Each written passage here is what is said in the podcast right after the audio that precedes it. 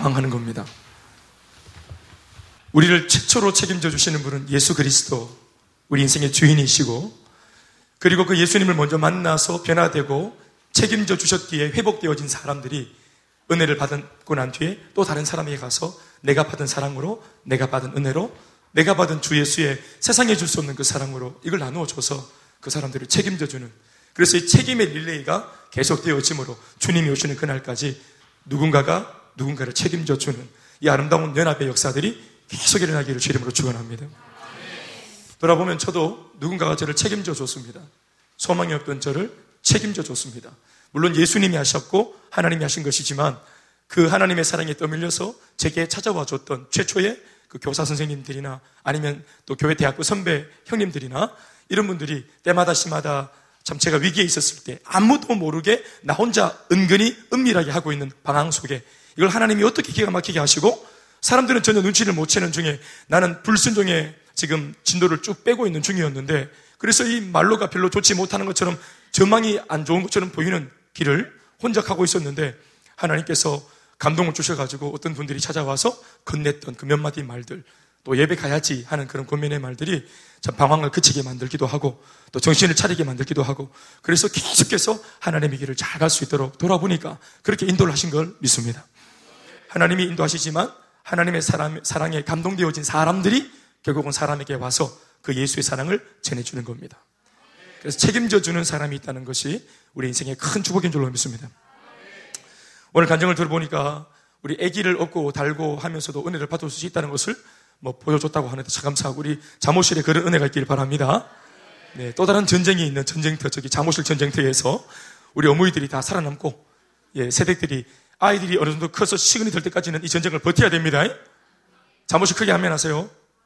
네, 애들이 막, 이 막 달라붙고 이렇게 붙어있고 이렇게 해도 너무 낙심하지 말고 다 또 나올 때가 있습니다. 네, 힘내시고. 우리 또 저 잠옷실에 계신 분들 격려의 박수도 한번 하시고. 바라보시면서 박수. 들립니까? 아, 그러시군요. 아, 참, 아, 오랜만에 또 이렇게 우리 지은 자매와 또 우리 아, 참, 현, 현준 형제, 우리 부부 보게 되어서 너무 반갑고요.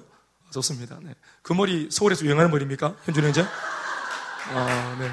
좀 다르네. 얘기랑 좀 다르네. 네, 네. 보리, 보리, 보리. 경기도 이렇게 되네. 그러시면. 네, 고생이 좀 화난 것 같아. 네, 그걸 감사합니다. 네, 할렐루야. 요새 서울 공기가 좀 안 좋잖아요. 지금 좀 분위기가. 어제도 한 이십만 명이 나와가지고 촛불 또 집회를 하고 이렇게 했다는데, 시구 선언을 하고 이렇게 했다는데, 아마 우리는 매스컴으로 보는데 서울에 사는 분들은 좀 더 체감적으로 많이 느끼지 않겠어요. 그래서 우리가 뭐 이따 또 제가 말씀으로도 고면하겠지만, 어, 세상 사람들은 시구 선언이다 뭐다 또 나름의 정의를 외치지만 교회가 기도해야 됩니다. 우리는 기도해야 됩니다. 어, 오늘 말씀을 제가 들고 섰습니다. 이사야 사십 장 일 절에 있는 말씀, 한 절의 말씀이지만 하나님께서 오늘 예수를 믿고 있는 우리들에게 이렇게 당부하십니다.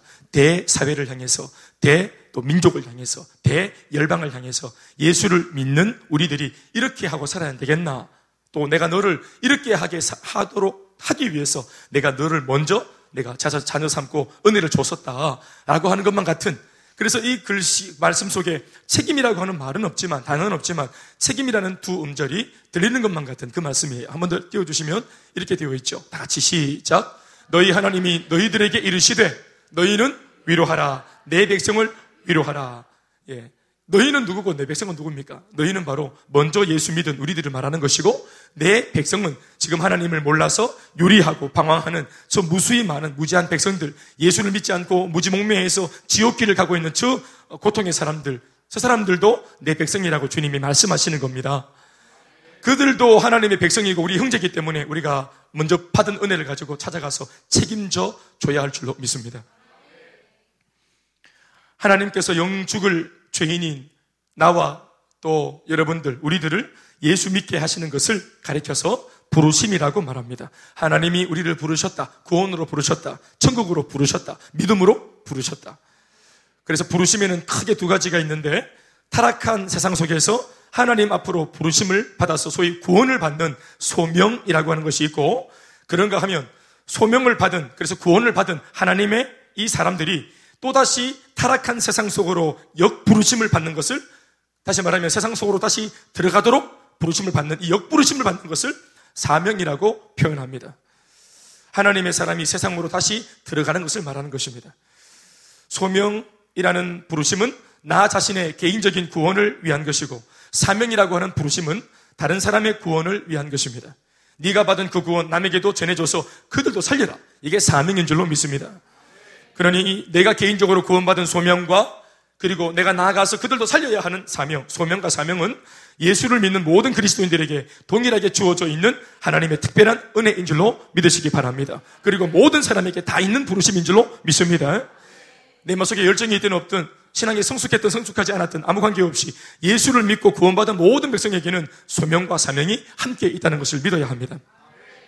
이걸 잘 모르고 있다가 이제 은혜를 받고 성장하면서, 아, 내게 동전의 양면처럼 내가 잘 되는 것만 있는 게 아니고 내가 누군가를 잘 될 수 있도록 돕는 사명도 있었구나. 그래서 소명과 사명이 동전의 양면처럼 함께 붙어가는 거구나. 이걸 알게 되는 여러분들이 되어야 합니다.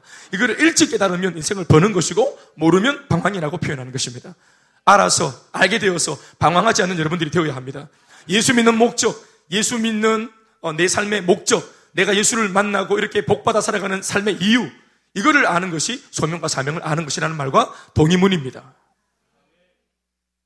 오늘 설교 제목을 책임이라고 했는데, 이 책임이라고 하는 명제를 놓고 소명과 사명이라는 말을 설명을 해보면, 소명, 책임이라는 주제로 소명과 사명을 펼쳐서 설명해보면 이렇게 됩니다.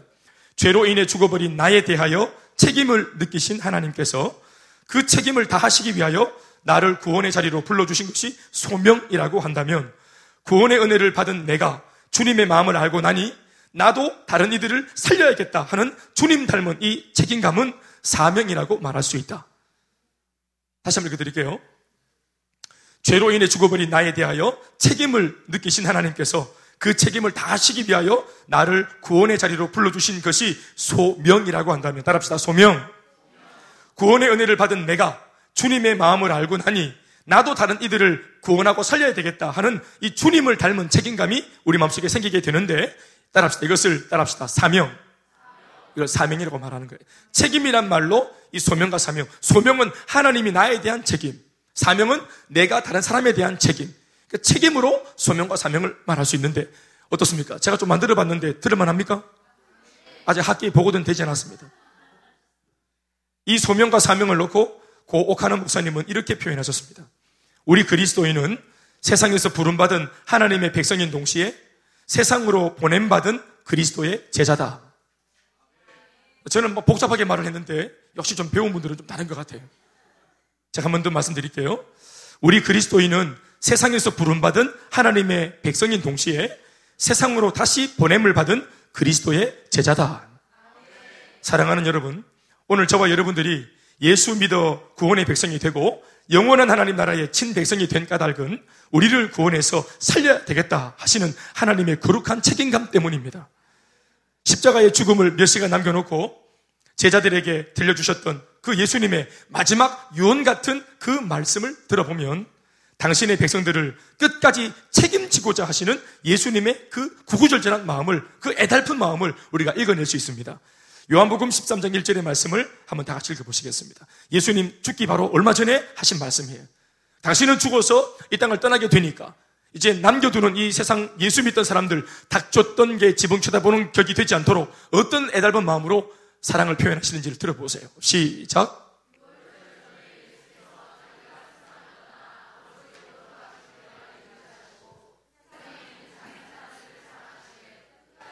저는 개인적으로 참 좋아하는 말씀인데요. 한번 따라합시다. 예수께서 자기가 세상을 떠나 아버지께로 돌아가실 때가 이런 줄 아시고 세상에 있는 자기 사람들을 사랑하시되. 아, 이 표현이 너무 안 좋아요. 세상에 있는 자기 사람들, 우리를 당신의 사람들이라고 말하는 건 말이에요. 아, 이게 별로 아무리 삶이 좀 척박해도 좀, 좀 말씀드릴 때 좀 감정이 좀 움직이 보이서 좀. 세상에 있는 자기 사람들, 이 표현을 보세요. 내 끼라 이 말입니다. 쉽게 말하면 내 거. 아멘, 아멘. 아멘. 세상에서 제일 좋은 엄마, 아버지가 누굽니까? 우리 엄마, 아버지. 확실해요? 아멘. 용돈 더 많이 주고 또 아리따운 분들이 옆에 계시는데 거짓말 할 수 있어요? 세상에서 제일 아리따운 아내가 누굽니까? 현준 형제. 예? 기가 찹니까? 어, 타이밍을 잘 잡아야지. 한숨 한번 쉬고 이렇게 한번 오영이나 다시 한번 물을게. 자, 세상에서 제일 아리따운 자, 그, 저기 여인이 누굽니까? 아멘, 아멘. 왜 그렇습니까? 이거는 사실은 주관적인 평가예요. 예, 객관적으로는 화를 낼만 합니다. 이해합니다. 다 화를 낼만 해요. 뒤집을만 해. 자, 그런데 왜 현준자 형제가 자기 부인이 제일 아리따고, 아리따다고 말합니까? 한마디로 딱 말하면 내 거니까. 예, 세상에서 제일 좋은 아빠, 우리 아빠. 아멘. 세상에서 제일, 제일 좋은 아빠는 우리 아빠. 세상에서 제일 좋은 엄마, 우리 엄마. 세상에서 제일 좋은 아들, 우리 아들. 세상에서 제일 좋은 자식, 이름을 시키, 이 자식, 우리 자식. 아멘, 아멘. 왜요? 내 거니까. 세상에서 제일 좋은 교회. 할렐루야. 꼭 해야 되겠어요? 이런 꼭 해야 되겠어요? 왜요? 내가 다니는 교회니까. 아멘, 아멘. 세상에서 제일 좋은 성도, 우리 교회 성도. 제가 하는 말입니다. 그러면 뭘 고백해야 될지 알겠시겠죠? 영어는 하지 않겠습니다. 세상에서, 세상에 있는 자기 사람들을 사랑하시되, 왜 사랑하십니까? 사랑할 만해서 사랑합니까? 내끼니까 사랑하는 거예요. 사랑이 먼저입니까? 소속이 먼저입니까? 소속이 먼저라, 이 말이에요. 아멘, 아멘. 내 거니까 사랑하는 거예요. 물론 객관적으로 볼 때는 더 잘난 것들도 있지만, 불신자들 중에서도 볼만한 사람들이 있어요. 주님께서 하신 말씀이 세상에 있는 내 백성들을 사랑하시되 나는 비록 십자가에 달려 죽겠으나 이 땅을 성천에서 떠나겠으나 어떻게 사랑하신다? 끝까지 사랑하시네요. 이 끝까지 책임지겠다는 예수님의 사랑 때문에 우리가 이곳에 있는 겁니다. 오늘 이와 같이 하나님께서는 당신의 사람들을 부르시고 하나님 당신께서 그렇게 하신 것처럼 하나님께서 친히 불러 세우신 사람들의 마음속에 주님 닮은 거룩한 책임감을 부어주시는 것입니다. 혹시나 여러분들 개인적으로 돌아볼 때 예수 믿고 지내온 동안에 내 마음속에 설명할 수 없는 거룩한 부담, 옆에서 힘들어하는 지체를 바라볼 때 내가 좀 기도해 줘야 되는 거 아닌가? 내가 좀 찾아가서 금연 좀 해줘야 되는 거 아닌가? 나 백김치 참 잘 담는데 백김치 솜씨 발에가 담가가지고 이거 좀 전달해 줄까? 하는 이런 이해할 수 없는 부담감과 이런 것들이 생겼다. 도저히 막 백김치를 안 담그고는 잠을 못 자겠다. 그 사람이 계속 떠오르고 아침에 봤던 그 사람의 그 서글픈 모습이 계속 떠올라서 내가 좀 뭔가 좀 도움을 줘야 되겠다. 내일 점심 때 밥이라도 좀 사야 되겠다. 이런 부담감이 생겼다. 이거 하나님 주시는 마음인 줄 믿으시기 바랍니다. 이 책임감이 바로 사명입니다. 나는 그런 책임감, 사명감, 크고 작고를 떠나서 느낀 적이 있다. 손 빨리 들었다 내려보세요. 시작. 타이밍 잘 맞.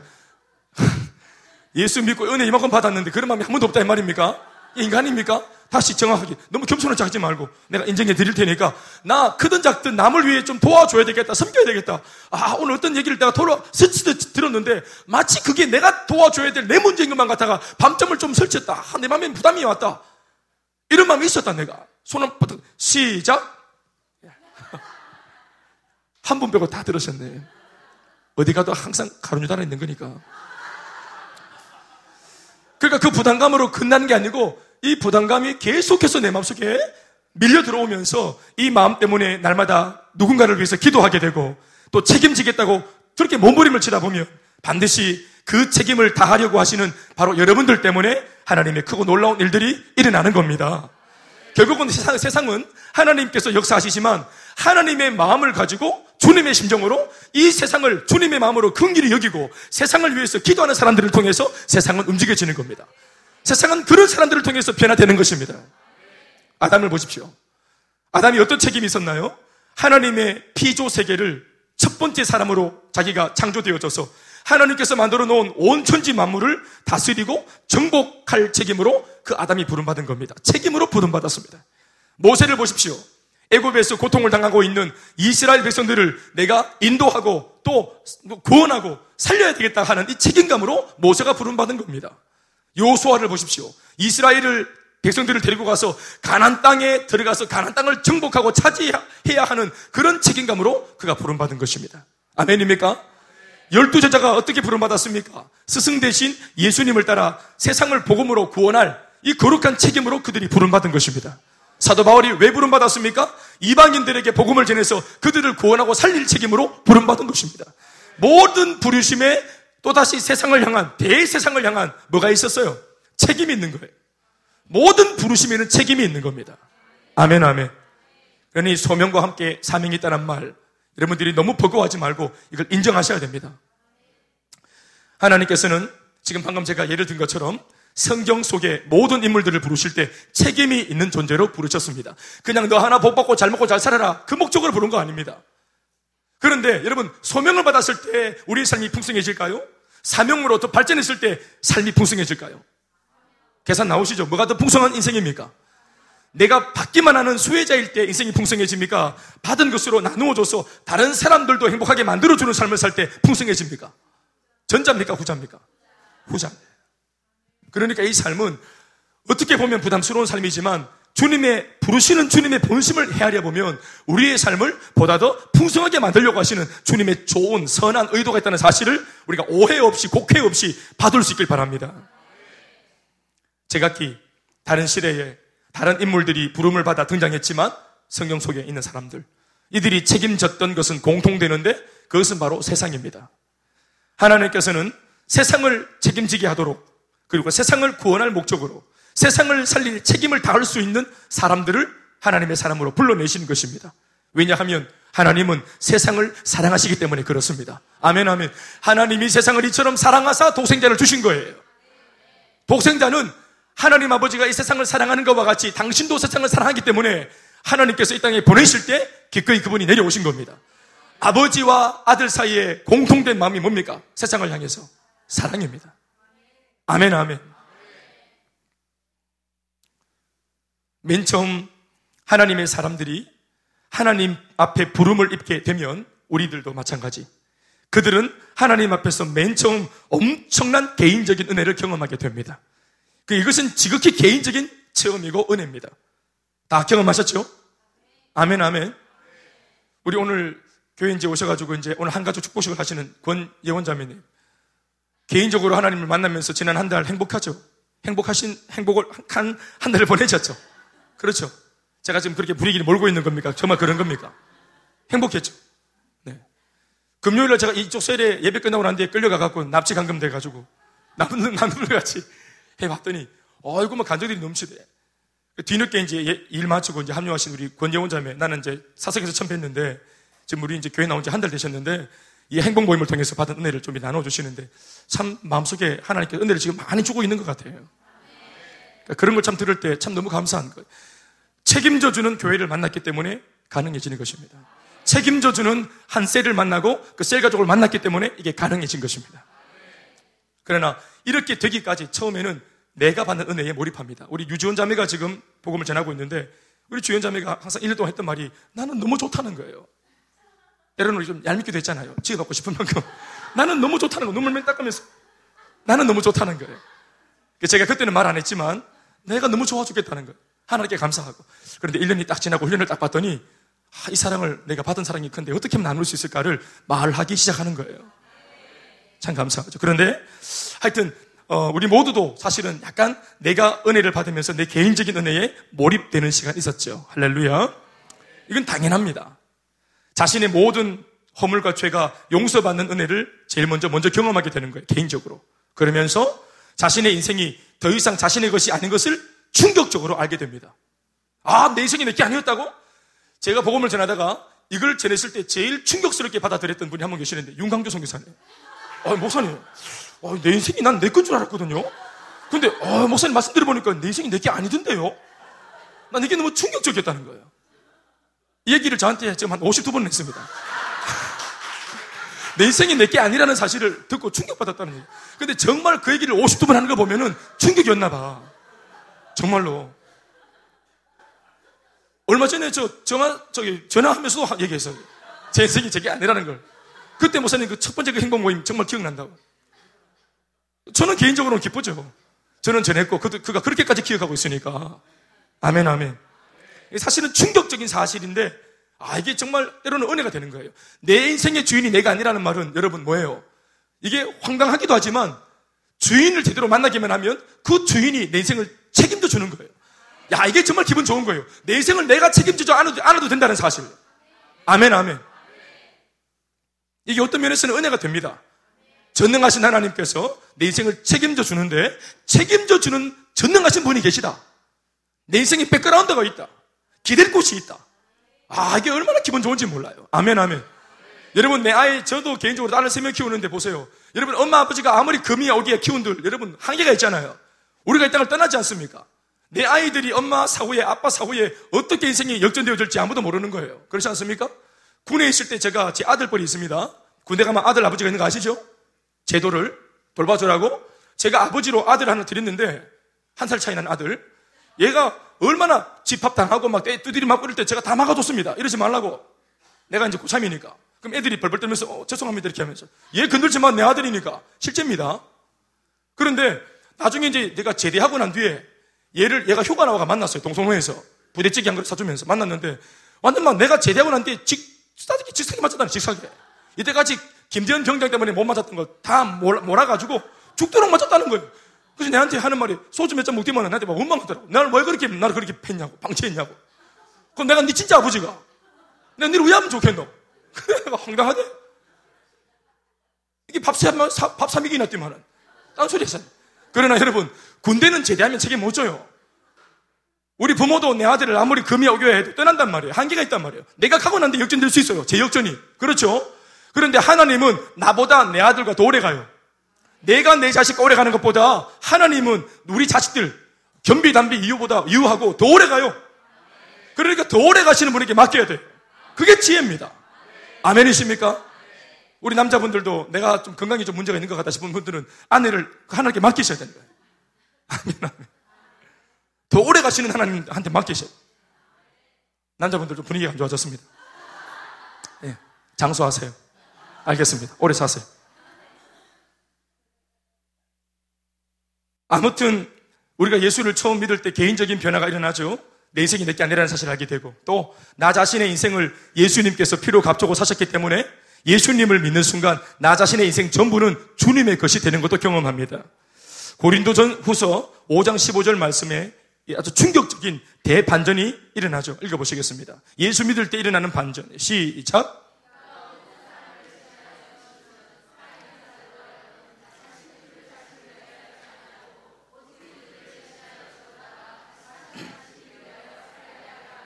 주님의 은혜를 경험하는 순간부터 이제 내 인생이 내 것이 아니라는 것을 알게 되면서부터 이게 거기서 머물지 않고 더 나아가서 이제는 내 인생이 내 게 아니기 때문에 삶을 살 때도 이제는 내 자신을 위해 사는 것이 아니라 주님을 위해서 사는 사람으로 인생의 목적과 목표가 바뀌는 것을 경험하게 됩니다. 이 사람이. 우리들도 그런 걸 경험하고 있습니다. 아멘. 바로 이때 놀라운 내적인 변화를 경험하게 되는데, 그것이 무엇인가 하면 이전까지는 전혀 관심이 없었던 사람들에 대한, 남에 대한 절제하기 어려운 부담감과 또 감당할 수 없는 책임감 때문에 우리의 마음이 완전히 거기에 사로잡히는 것을 경험하게 됩니다.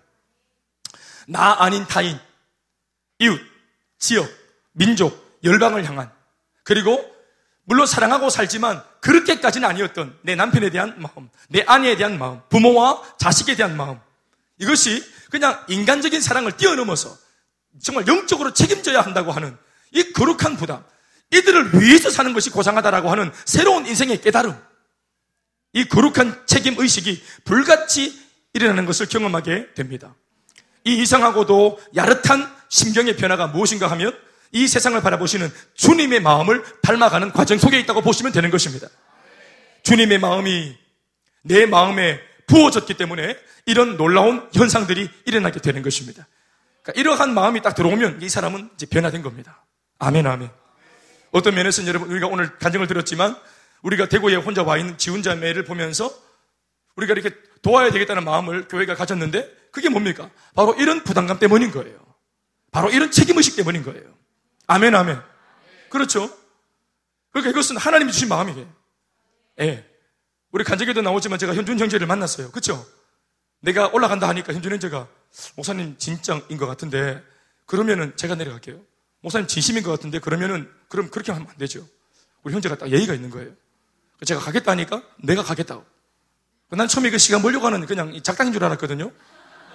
그런데 본인이 정말 내려오더라고. 그 토요일날 그 바쁜 시간에 내려와가지고 우리 여기서 만났다 아닙니까? 만나가지고 이분이 했던 말이에요. 저 형제가 했던 말. 원래 이 말을 한 사람은 잊어버리지만 들은 사람은 기억합니다. 형제가 했던 말이, 목사님, 우리 부부가 회복되어지면, 목사님, 목사님 교회에 무슨 이익이 있습니까? 우리가 회복되면은 내 아내는 서울로 올라올 거고, 우리는 뭔가 목사님이 기대하는 것이 뭔지 모르겠지만 거기 부응할 수 없다고. 그걸 모르시냐고. 그 제가 얘기한 것이 뭐냐 하면 안다고, 그걸 내가 원한다고, 이 부인을 빨리 데리고 가라고. 그러니까 현준 형제가 본인이 생각했던 것과 조금 다르다는 것을 그때 조금 느꼈던 것 같아요, 제 느낌에는. 예. 보통 우리가 이제 교회가 어렵고 이제 막 개척교회니까 한 사람이라도 어떻게 더 막 빈자리 채워 넣으려고 이럴 수 있겠죠. 그런데 우리가 다 알다시피 우리는 그런 마음이 없지 않습니까? 아멘, 아멘. 할렐루야. 그러니까 그 진심이 이렇게 자꾸 얘기하다 보니까 이 진심이 아마 저 남편분한테 전달이 됐다고 저는 생각하는 거예요. 네. 우리가 다른 것을 구하지 않고 정말 도우려고 한다는 것, 여러분들이 행복해졌으면 좋겠다는 것, 서울에 가든 어디 가든 여러분들이 행복해져서 이 끼워지지 않아도 되는 이 가정이 막 이렇게 잠깐 속았는데 이걸 조금 봉합해서 다시 회복되어져서 행복할 수 있다면, 그리고 무엇보다 이 두 사람 사이에서 상처를 받고 있는 이 가은이가 인식이 생기기 전에 빨리, 이것이 기억이 생기기 전에 빨리 회복되어져서 봉합되어져서 이 아이 눈앞에 이 가정의 행복, 처음부터 끝까지 행복하기만 했다라고 그렇게 기억되는 좋은 가정이 될 수만 있다면 하, 그 일을 하는 것이죠. 아멘, 아멘. 주님의 마음을 닮아가는 교회, 주님의 마음을 품은 성도, 그게 우리의 변하고 성장했다라고 하는 그런 표시입니다. 빌립보서 일 장 팔 절 말씀에는 이 마음을 이렇게 표현하고 있습니다. 다 같이 시작. 내가 예수 그리스도의 신장으로 너희 무리를 얼마나 사모하는지 하나님이 내 증인이시라. 따라합시다. 예수 그리스도의 신장. 타인을 향한 설명할 수 없는 부담감과 책임의식, 이거를 성경적으로 뭐라고 말했냐면, 따라합시다. 예수 그리스도의 심장. 또 빌립보서 이 장 오 절 말씀에는 이렇게 표현하기도 합니다. 시작. 너희 안에 이 마음을 품으라. 곧 그리스도 예수의 마음. 따라합시다. 그리스도 예수의 마음. 그리스도 예수의 마음. 예수 그리스도의 심장. 그리스도 예수의 마음. 같은 표현입니다. 그러니까 이것이 바로 우리가 남을 향해서 느끼는 바로 그 책임감과 부담감의 정체입니다. 왜 우리가 이런 부담감을 가지고 있습니까? 예수의 마음이 우리 가운데 왔기 때문이에요. 주 예수의 심장이 우리 속에서 뛰고 있기 때문이에요. 이제 나 혼자 행복하면 행복하지 못해요. 나 혼자 잘 먹고 잘, 사, 잘 살아서는 하나님의 마음을 알아버린 사람들은 이제 행복하다고 말 못해요. 이제 모두가 행복해질 때까지. 아멘, 아멘. 그래서 여러분, 사 인 가족이 사는 한 가정에 한 사람만 예수를 믿어도 하나님께서는 좀 나름대로 배짱이 있는 것이 뭐냐 하면, 한 사람만 식구 중에 예수를 믿어도 이 사람이 은혜를 받으면서 반드시 반드시 자기의 식구들에게 복음을 전하려고 하는 이 마음으로 그 마음이 자랄 것이기 때문에. 아멘, 아멘. 그러니까 하나님의 의지와 마음을 보는 볼 수 있는 증거가 뭐냐면, 한 가정에 한 사람이 예수를 믿었다, 믿게 하셨다 하나님이. 그리고 더 이상 진도를 진도가 안 나가도 하나님이 우리 가정 전체를 사랑한다고 봐야 됩니다. 왜냐하면 이 예수를 먼저 믿은 사람이 가만히 있지 않을 것이기 때문에 그렇습니다. 전체를 향해서 끊임없이 기도하고 결국은 사랑하고 용서해서 주님 품으로 반드시 인도할 것이기 때문에 그렇습니다. 이렇게 할 때 사실은 교회가 이 사실을 그에게 맡기지 말고, 교회가 이러한 원리를 알고 적극적으로 교회가 덤벼들어서 교회가 이것을 도와주면 더 좋죠. 더 빠르게 일어나죠, 이 일이. 아멘, 아멘. 사랑하는 여러분, 우리가 이 자리에 그렇게 부름받은 겁니다. 예수 그리스도의 심장, 그리스도 예수의 마음. 수술하는데 이렇게 배를 들어보니까 심장이 두 개가 있어. 어, 이건 뭐지? 예수의 심장. 이렇게 돼야 된다, 이 말이에요. 우스갯소리 같지만, 우리 속에서 예수님의 심장이 뛰어야 된다, 이 말이에요. 비전의 심장이 뛰어야 된다, 이 말이에요. 사명의 심장이 고동쳐야 된다, 이 말입니다. 바로 이 마음을 품으면 이 세상을 바라보는 관점이 주님의 관점이 되어지면서 타락한 세상 때문에 마음이 갑자기 아파지기 시작하고, 구원받지 못한 불신자들 때문에 하염없이 눈물이 쏟아지는 것도 경험하게 되는 것입니다. 이전처럼 내가 인정받지 못하기 때문에 흘리는 눈물, 오늘 내가 뭔가 모독을 당했다, 내가 인정받지 못했다, 내가 배려받지 못했다, 내가 뭔가 못 받아가지고 소상했던 이 마음이 아니라 못 줘서 눈물이 나고 못 도와줘서 눈물이 나는 성숙한 눈물. 똑같은 눈에서 똑같이 흘리는 눈물이지만 의미가 달라지는 거 있죠? 혹시 오늘 아, 내가 그 밥을 내가 샀어야 되는데 이것 때문에 집에 와서 막 힘들어하고 있는 분 계십니까? 그 카드를 내가 먼저 긁었어야 되는 것인데. 다음 기회에 이 세상이 날로 악해지고 어두워져가는 모든 책임이 마치 예수를 먼저 믿어 진리를 알면서도 그 진리를 단 한 번도 전한 적이 없는 나 때문인 것 마냥 마음속에 무거운 짐 하나가 들어있는 것 같은 그런 아픔을 느끼는, 이런 영적인 중압감에 늘 마음이 아파하는, 고통스러워하는 이런 통증을 느끼는 사람. 여러분, 그런 통증은 좋은 통증입니다. 이 정도의 마음이 내 중심에 자리 잡게 되면 그전까지는 잘 이해하지 못했던 고린도전서 구 장 십육 절 같은 말씀들도 이제 어느 정도 이해가 되기 시작하는 경지에 이르게 됩니다. 읽어볼까요? 이런 말씀들 시작. 만일 복음을 전하지 아니하면 내게 화가 있을 것이로다. 불신자들에게 복음을 안 전하면 내게 화가 있을 것이라. 물론 여러분 화가 진짜 있는 것은 아닙니다. 이게 마음의 표현인 거예요. 내게 복음을 안 전하면 내게 화가, 저주가 생길 것 같은 이 마음속에 압박감을 느끼는 거예요. 거룩한 압박감. 이전에는 여러분 복음을 안 전해도 아무렇지도 않았잖아요, 우리가. 예? 기도 안 해도 기도시는 죄라는 말 이해가 안 됐잖아요. 실수도 있지. 그런데 내 마음이 주님 마음을 품게 되면은 기도 안 하면, 기도를 못 해주면 이게 막 죄책감이 느껴지고,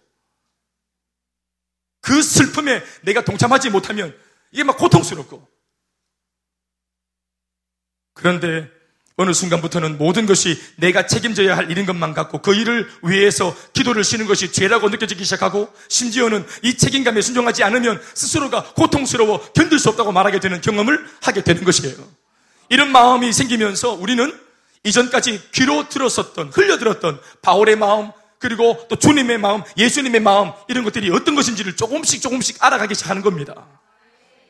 스물여덟 살 꽃다운 자신의 젊음을 에콰도르에 있는 살인부족 아우카족을, 아우카족을 위해 내어 던졌던 짐 엘리엇 선교사의 이야기, 스물여덟 살의 삶을 던졌던 이런 참 젊은 기독 청년의 이런 어떻게 보면 무모해 보이는 헌신이 전혀 이해가 안 되고 좀 부담스러웠던 것들이 어떤 마음으로 그렇게 했는지 마음은 알겠다. 아멘, 아멘. 납득이 되는 것이죠.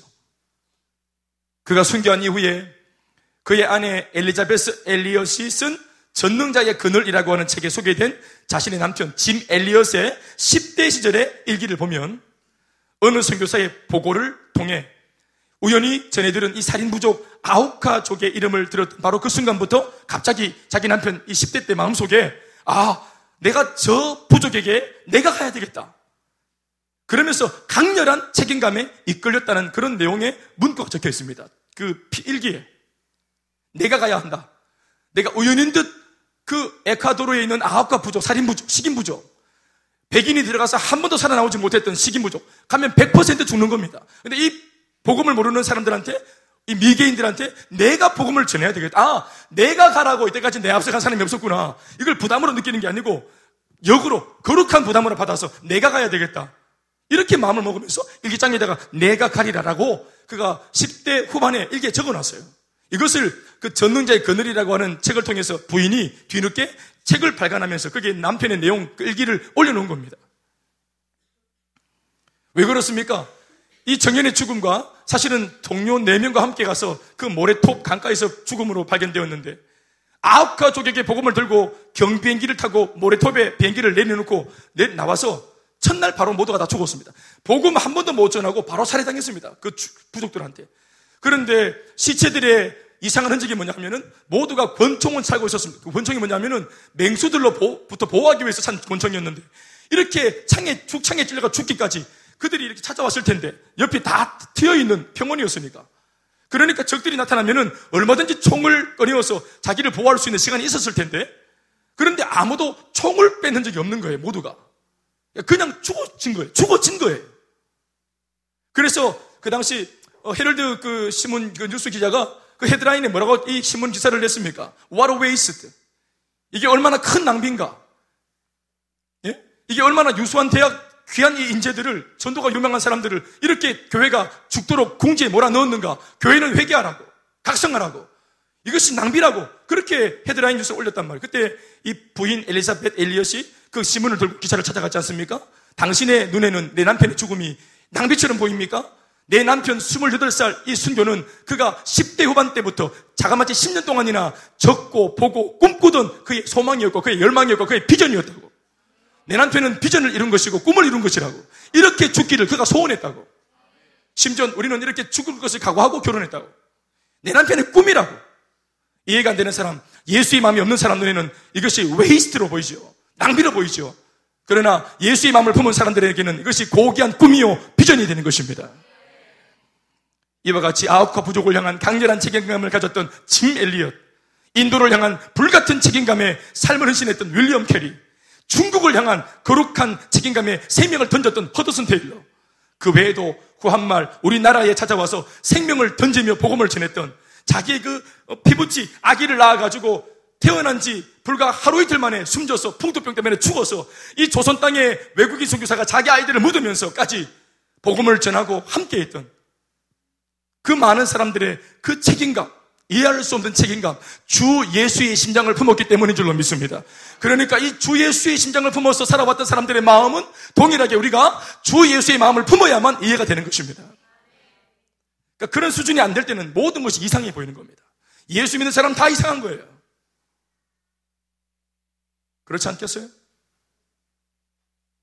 사실 우리 지훈자매 친정어머니도 저희가 집에 계속 찾아갔을 때 조금은 이상하다 생각하셨어요. 그렇죠, 지훈자매? 굳이 이렇게까지. 그래서 나중에 이제 일이 회복되고 난 뒤에 딸을 통해서 저한테 이제 전갈이 오기를, 사실 목사님은 제가 그때 너무 서운하게 드린 것 같아가지고, 사실 마음은 안 그랬는데 고마웠는데, 제가 자꾸 이렇게 알고 보니까 목사님 바로 안 보고 목사님 말을 자꾸 이렇게 돌아가 등으로 안고 이렇게 억지로 듣고 이렇게 했는데, 아, 그리고 이번에 이제 새로 가니까 딱 마주보시고 이렇게 딱 마, 받아, 받, 반겨주시더라고요. 계속 어머니 어깨 보고 얘기했거든요. 그래서 이상하게 보이겠죠. 네. 뭔가 원하는 게 있으니까 이렇게 접근하는 거 아니냐고 하시겠죠. 세상 사람들이니까. 물론 어머님이 그랬다는 게 아니라, 보편적으로 말이에요. 그러나 주님의 마음을 품으면 알게 되잖아요. 여기 계시는 분들 어떠세요? 이제 예수 좀 믿으면서, 시간을 보내면서, 아, 일 년 전에 나한테 복음 들고 왔던 그 사람의 마음이 뭔지 좀 이해하십니까? 이유와 아버님, 왜 우리가 이렇게 하고 있는지 이해하시죠? 아버님. 그렇죠. 제가 그 포항에 계신 어른을 제가 찾아갔다 아닙니까? 한 이, 삼, 삼 개월을 쫓아가죠.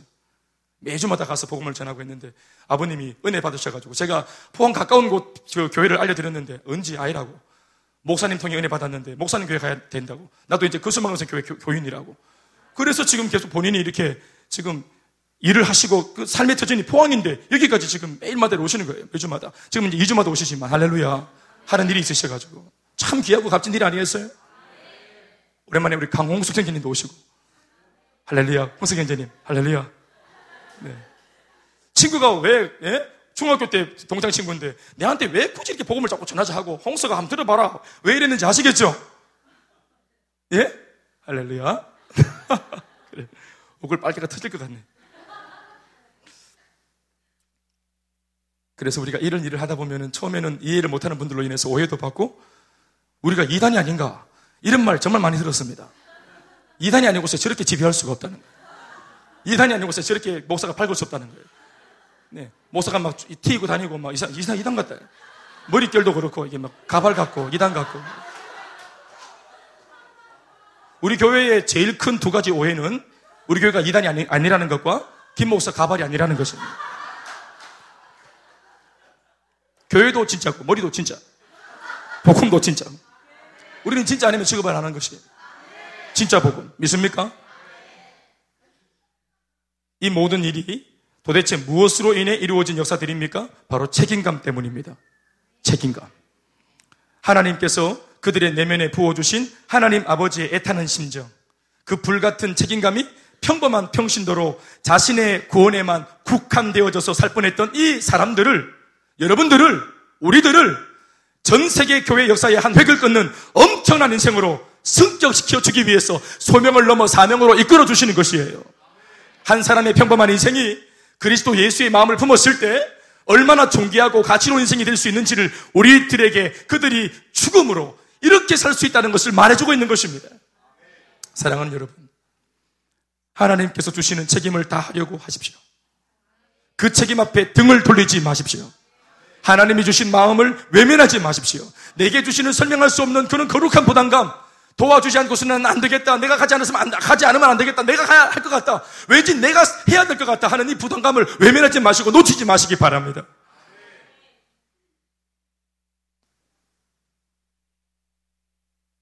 이번 주 우리는 나라 국장 가정에 있는 슬픔을 함께 했습니다. 그리고 오늘 나라 국장이 저 뒤에 슬픔을 잘 이겨내고 앉아 있습니다. 할렐루야. 우리 한번 사랑의 박수를 한번 드리고,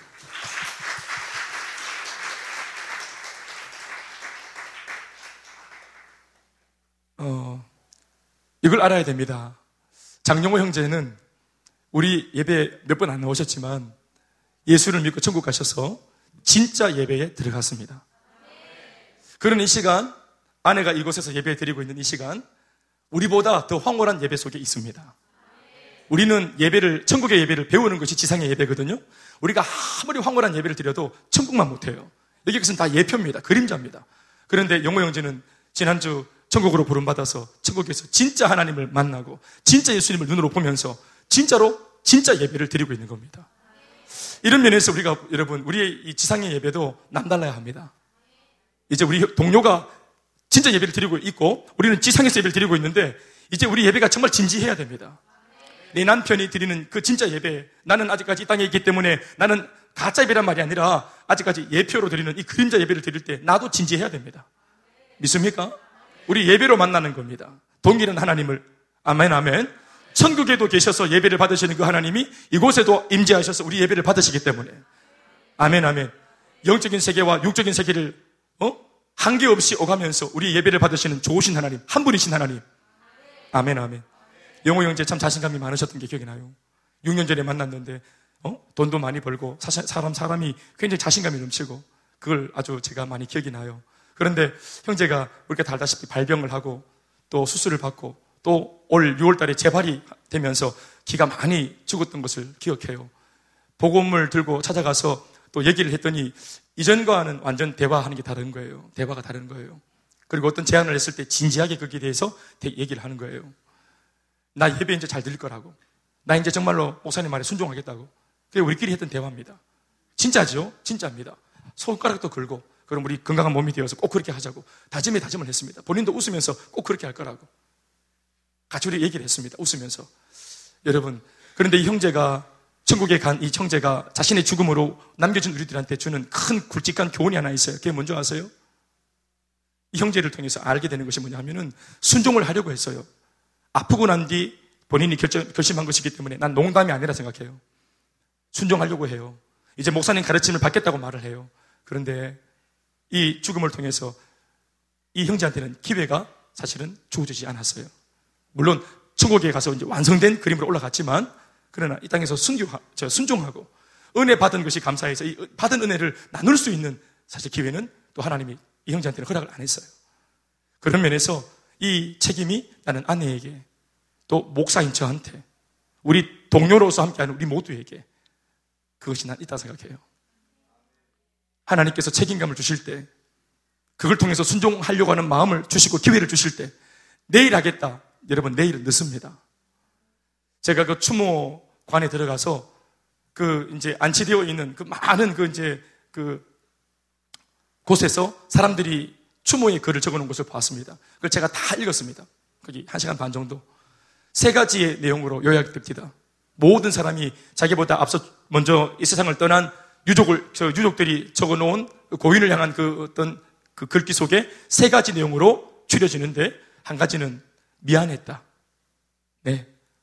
엄마가 아이한테, 아이가 엄마한테, 또 남편이 부인한테, 부인이 남편한테, 자식이 부모한테 모두가 적어놓은 메모에 보니까 첫 번째 공통된 것이 미안했다. 구체적으로 뭐가 미안했는지 다 적진 않았지만 미안했다. 두 번째는 사랑했었다. 세 번째는 아프지 말고 거기서는 행복해라. 이 세 가지가 공통되었습니다. 왜 여러분 이것을 가지고 과거의 이야기로 해야 될까? 미안했다는 말을 왜 과거의 모습으로 해야 할까? 왜 사랑했었다는 말을 과거의 이야기로 해야 됐을까? 거기서는 행복해라라고 왜 이렇게 뭔가 여기서 이루어지지 않은 것을 거기에서 좀 하라고 그렇게 기원하는 말로 끝나고 있을까? 그 사람들의 많은 죽음을 통해서 느껴지는 교훈이 하나 있다면 그게 뭘까요? 지금 미안하다고 해야 되겠다. 지금 사랑한다고 해야 되겠다. 지금 여기서 행복하자고 말해야 되겠다 하는 깨달음이었습니다. 순종, 여러분 나중에 하는 것이 아니라 지금 순종하는 것입니다. 지금 헌신하는 것입니다. 지금 남을 위해서 이 책임감에 떠밀려서 달려가야 하는 것입니다. 지금 그렇게 하는 것입니다. 우리 함께, 지금 우리가 뭐 서로 사연은 없지만, 우리 함께 좀 연습 삼아 해봅시다. 옆에 사람에게. 바로 옆에 있는 분들에게. 앞뒤로. 미안합니다. 미안했었다가 아니고, 오늘의 이야기로. 자, 미안합니다. 뭐가 미안한지는 다 밝히지 마시고, 미안합니다. 또 한번 인사합시다. 사랑합니다. 네. 또 하나 이야기합시다. 여기에서 행복합시다. 오늘 행복합시다. 교훈이 옵니까? 어떤 면에서는 아, 참 이번에 장례 은혜롭게 진행되는 걸 보면서 참 제 마음속에 가졌던 큰 어떤 그런 교훈입니다. 형제가 우리 교회에게 준 그런 교훈인 것 같아요. 그래서 저는 오늘 말씀 시간에 이것을 공히 제가 꼭 나누고 싶었던 마음에 적어놨어요. 이 마음을 꼭 나눴으면 좋겠다고. 여러분 오늘 합시다. 내일은 늦습니다. 오늘 합시다. 감사한 것은 지금도 하나님께서는 세상을 살릴 책임 있는 존재를 불러 세우시고 계시다는 사실입니다. 아니, 지금 우리가 살고 있는 이 세상은 이전보다 더욱 주님의 마음으로 책임을 다하려고 하는 헌신된 사람과 헌신된 교회가 필요합니다. 이 시대가 그런 교회를 필요로 하고 있습니다. 이 시대 수많은 고통 속에 있는 많은 현대인들이 자기를 책임져 줄 믿음의 성도들을 필요로 하고 있습니다. 우리만 진짜라면, 그러니 이러한 관계 속에 있는 우리들이기 때문에 우리만 진짜로 잘 준비되어 있으면 하나님께서 말씀하시는 타이밍에 우리 쓰임 받을 수 있습니다. 우리가 다 알고 있는 바와 같이 이 시대는 지금 아무도 책임지는 사람이 없습니다. 책임 있는 지도자가 없다는 말입니다. 오늘 우리들 눈앞에 보여지고 들려지는 작금의 시국 상황을 보십시오. 예수를 믿는 우리는 대통령과 위정자들과 나라를 위해서 그 어느 때보다 기도해야 합니다. 대구에 있는 교회는 쓰러져가는 대구 지역에 대하여 책임이 있는 입장을 취해야 하고, 대구 교회가 대도, 대구 도시를 대표하는 그런 책임 있는 발언도 할 수 있어야 됩니다. 더 나아가 한국교회는 대한민국을 바라보는 우리들만의 예수를 믿는 이 한국 땅에 있는 수많은 그런 기독교인들, 그 그리스도인들을 그들의 우리들만의 시각으로 대성명을 발표하지는 못할지라도 기독교적인 입장을 진리 편에 서가지고 입장 표명을 할 수 있어야 됩니다. 그러나 오늘 우리는 그렇게 못하고 있습니다. 타 종교에 비해서 고등 종교, 불교나 원불교, 조계종, 카톨릭에 비해서 우리 그렇게 못합니다. 잘. 그 이유가 뭘까요? 교회가 세상에 대해서 너무 힘이 없습니다. 너무 미안한 말이지만 이렇게까지 책임을 감당하려고 하는 통증을 느끼는 그런 교회가 잘 없다고 보는 것입니다. 어느 정도 큰 교회들이 한국교회, 한국교회 이런 말 입에 오내리고 대한민국, 대한민국 오늘의 실정 이런 얘기합니다. 여러분 그것이 교회가 커졌기 때문에 그런 말 하는 겁니까? 아니요. 상가교회든 조그마한 교회든 관계없이 이 땅에 있는 모든 교회는 지역을 향해, 세상을 향해, 민족을 향해, 대사회를 향해 이런 책임 있는 행동을 취해야 하는 것입니다. 또 그 행동을 취한다는 것 속에 제일 중요한 것은 기도하는 것이고, 그런데 작은 교회가 생각하는 딜레마가 뭡니까? 우리도 지금 제대로 입장이 부족하고 지금 우리 뭐 발등이 불 떨어졌는데 우리가 무슨 누구를 걱정하냐고. 우리 교회 그냥 자립하고 나서 보자. 상가를 탈출하고 나서 보자. 우리 교회 성도가 백 명이 넘으면 보자. 우리 교회가 천 명이 넘으면 보자. 그때 보자. 아니에요, 여러분. 성도가 얼마든 교회 사이즈가 어떻든 이 땅에 있는 모든 교회는 다 주님의 교회고 세상을 향하여서 책임이 있는 기도가 나와야 하는 교회입니다. 오늘 저는 이 설교를 통해서 우리 그리스도인들은 세상을 향하여 책임을 통감해야 하고 그 세기 사명 앞에 우리의 눈과 마음을 열어야 한다는 말씀을 전하고 있습니다. 말씀 뵙겠습니다. 요한계시록을 보면은 초대교회 일곱 교회를 향한 주님의 칭찬과 그리고 징계의 아주 냉철한 책망의 말씀들이 같이 번갈아 적혀 있는데 그 일곱 교회 중에서 칭찬만 들은 교회는 단 한 교회밖에 없습니다. 서머나 교회. 이 서머나 교회 외에 나머지 여섯 개 교회는 책망만 백 퍼센트 들었든지 아니면 칭찬을 먼저는 좀 하다가 나중에 책망을 듣는데 뒤에 있는 책망의 내용이 너무 강한 바람에 앞에 들었던 칭찬의 내용이 무색해져 버리는 이런 어떤 입장의 교회들이었습니다. 그런데 예수님이 무엇 때문에 칭찬을 했고 무엇 때문에 책망을 했는지 우리가 그 내용은 잘 알지 못합니다. 구체적으로. 그런데 오늘 우리가 그거 어려울 거 없습니다. 얼마든지 우리가 유추함으로 상상할 수 있습니다. 그게 뭘까요? 공교롭게도 요한계시록에 적혀있는 일곱 교회, 모든 교회의 이름을 보시면 이름이 공통된 게 있는데 그 지역, 교, 어, 지역명과 교회 이름이 함께 갑니다. 에베소 교회, 에베소에 있었습니다. 서머나 교회, 서머나라고 하는 곳에 있었습니다. 버가모 교회, 버가모라고 하는 땅에 있었습니다. 도아디라 교회, 도아디라라는 곳에 있었습니다. 사대 교회, 사대에. 빌라델비아 교회, 빌라델비아에. 마지막 라오디게아 교회, 라오디게아에. 그런데 여러분 이 왜 교회 이름이 지역 이름과 같이 갈까요? 그것은 이 교회의 존재 목적이 한 가지로 뚜렷하다는 것을 암시하고 있는 겁니다. 뭡니까? 교회가 세상을 향해서 책임을 져야 할 입장으로 세워졌다면 보다 더 구체적으로 다른 나라 열방을 책임지는 것도 중요하지만 가장 먼저 뭘 책임져라? 네가 몸담고 있는 이 교회가 터받고 뿌리 내리고 있는 그 지역을 이 교회가 그 어떤 교회보다도 가장 먼저 책임을 져야 하는 입장이 있다는 것을 말하고 있는 것입니다. 그러므로 오늘 대구 땅에 있는 교회들은 물론 다른 도시와 열방을 위해서도 기도해야 되지만 가장 우선적으로는 이 대구 땅에 있는 상황을 끌어안고 기도하는 우리가 되어야 되고 책임을 지는 교회가 되어야 합니다. 인천에 있는 교회가 인천을 책임지고 서울에 있는 교회들이 서울을 책임지고 그래서 하나님께서 전 교회, 교회들을 뭐 농촌, 어촌, 도시 할 것 없이 모든 곳에다가 교회를 세운 것입니다. 그리고 그 교회가 책임진다는 것은 교회의 구성원인 성도들이 이 교회와 함께 자신의 교회와 함께 이 사회와 지역을 끌어안고 책임지는 것을 말하고 있는 것입니다. 자, 답이 나왔죠. 그럼 왜 책망이 있었고 또 칭찬이 있었습니까? 그게 뭡니까? 칭찬은 그 교회가 그 지역을 책임졌기 때문에 칭찬이 있는 것이고 책망이 있는 것은 다른 것이 아니라 자기가 몸담은 그 지역을 책임지지 못했기 때문에 책망을 받은 것입니다. 교회의 타락은 세상적으로 술, 주정 또 아니면 뭐 음란, 가식적인 것 추하고 더러운 것, 세속적인 것들을 으로만 막 주무르면서 교회가 타락하는 것이 아니라 가장 먼저 교회의 붕괴의 원인은 본연의 입장을 취하지 않는 교회가 되어질 때 해야 할 주력 사역을 감당하지 않으려고 들 때 먼저는 우리가 살고 보자. 먼저는 우리가 뭐 잘 되고 보자. 교회가 먼저 좀 어떻게 좀 생존하고 보자. 그러면서 마땅히 해야 할 일들을 뒤로 차일피 미루고 있는 교회가 되어질 때 우리는 예수님을 통해서 책망을 듣게 될 것입니다. 그것은 교회도 마찬가지고 목회자도 마찬가지고 성도도 마찬가지입니다. 사랑하는 여러분, 오늘 우리가 복음을 전해야 될 사람들에게 찾아가서 오늘 우리에게 감동을 주실 때 내게 기회가 있을 때 우리의 마음속에 하나님께서 거룩한 부담감을 주실 때 무언가 그 내가 해야만 될 것 같은 그 어떤 그런 생각과 잔상이 내 속에서 떠나지 않고 내 생각을 잡고 있을 때 밤잠을 못 이룰 때 식음을 전폐하면서까지 왠지 내 마음속에 부담감을 주실 때 그 부담감 앞에 하나님 음성으로 들어 우리가 순종한다면 좋은 일들이 일어날 것 같아요.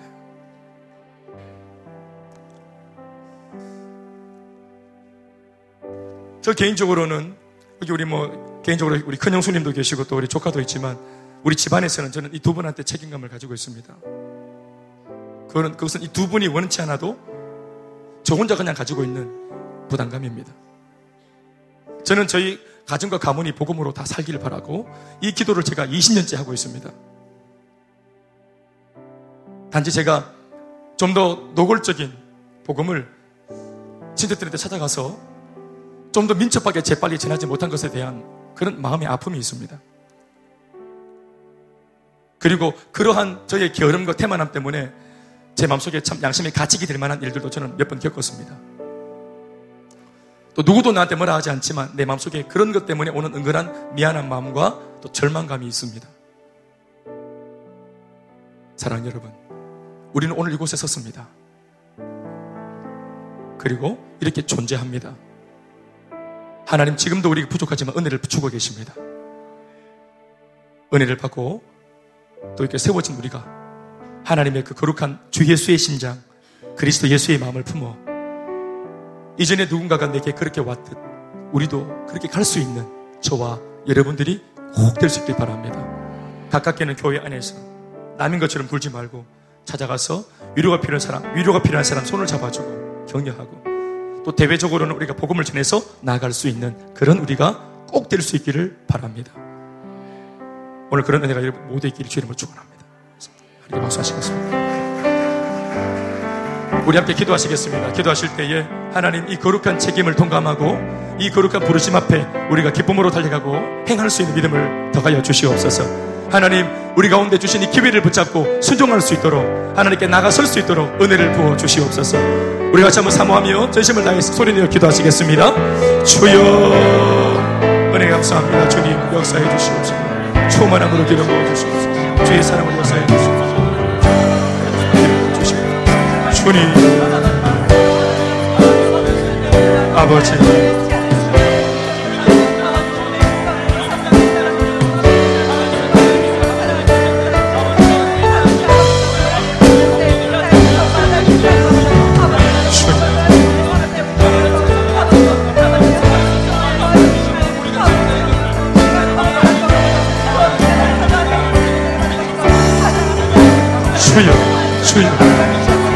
주님, 아버지, 주님,